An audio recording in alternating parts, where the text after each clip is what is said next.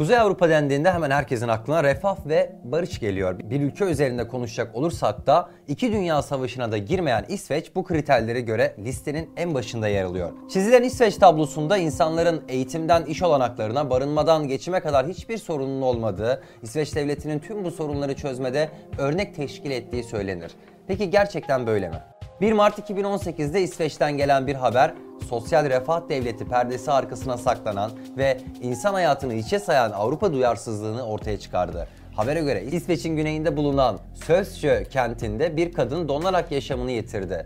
9 yaşında oğlu ve 8 yaşında kızı son anda kurtarılan Burkina Faso vatandaşı 35 yaşındaki annenin 3 ay önce İsveç'e gelerek sığınma başvurusu yaptığı ortaya çıktı.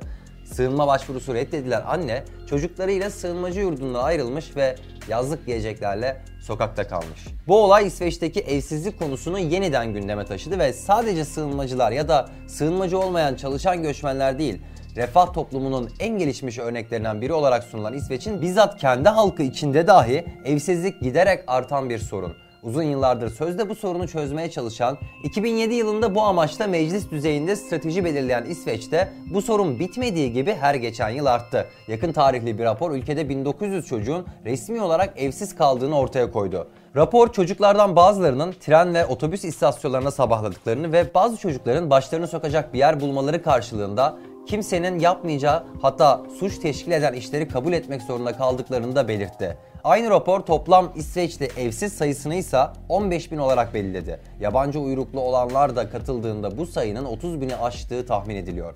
Ülkede bu sorunun çözümü için birçok dernek kurulmakta. Stockholm Staff Mission bunlardan biri. Ancak sokaklarda kalan gençlere yardım etmeye çalışan bu dernek de diğerleri gibi sorunu kökten çözecek çalışmalar yürütmemekte ve artan evsizliği durduramamakta. Refah devleti maskesiyle sunulan bu ülkede mültecilerin durumu ise çok daha kötü halde. Yaşadıkları zor durumun yanında mülteciler sürekli olarak bir kovulma korkusu ve baskısıyla psikolojik şiddete maruz kalmakta. İsveç'in başkenti Stockholm'daki Karolinska Enstitüsü'nün açıkladığı rapora göre ülkede 2017 yılında 12 kimsesiz sığınmacı çocuk intihar etti. Rapora göre çocukların büyük çoğunluğu Afgandı ve intiharlarının temel sebebi ise iltica başvurularının reddedilmesiydi. İsveç'in mültecilere yaşattığı kovulma korkusu coğrafyaya has bir hastalığı da ortaya çıkarmış durumda. Upgiven Hep sendrom denen bir hastalık İsveç'te ailelerine kovulacağı haberi verilen çocukların başına gelmekte.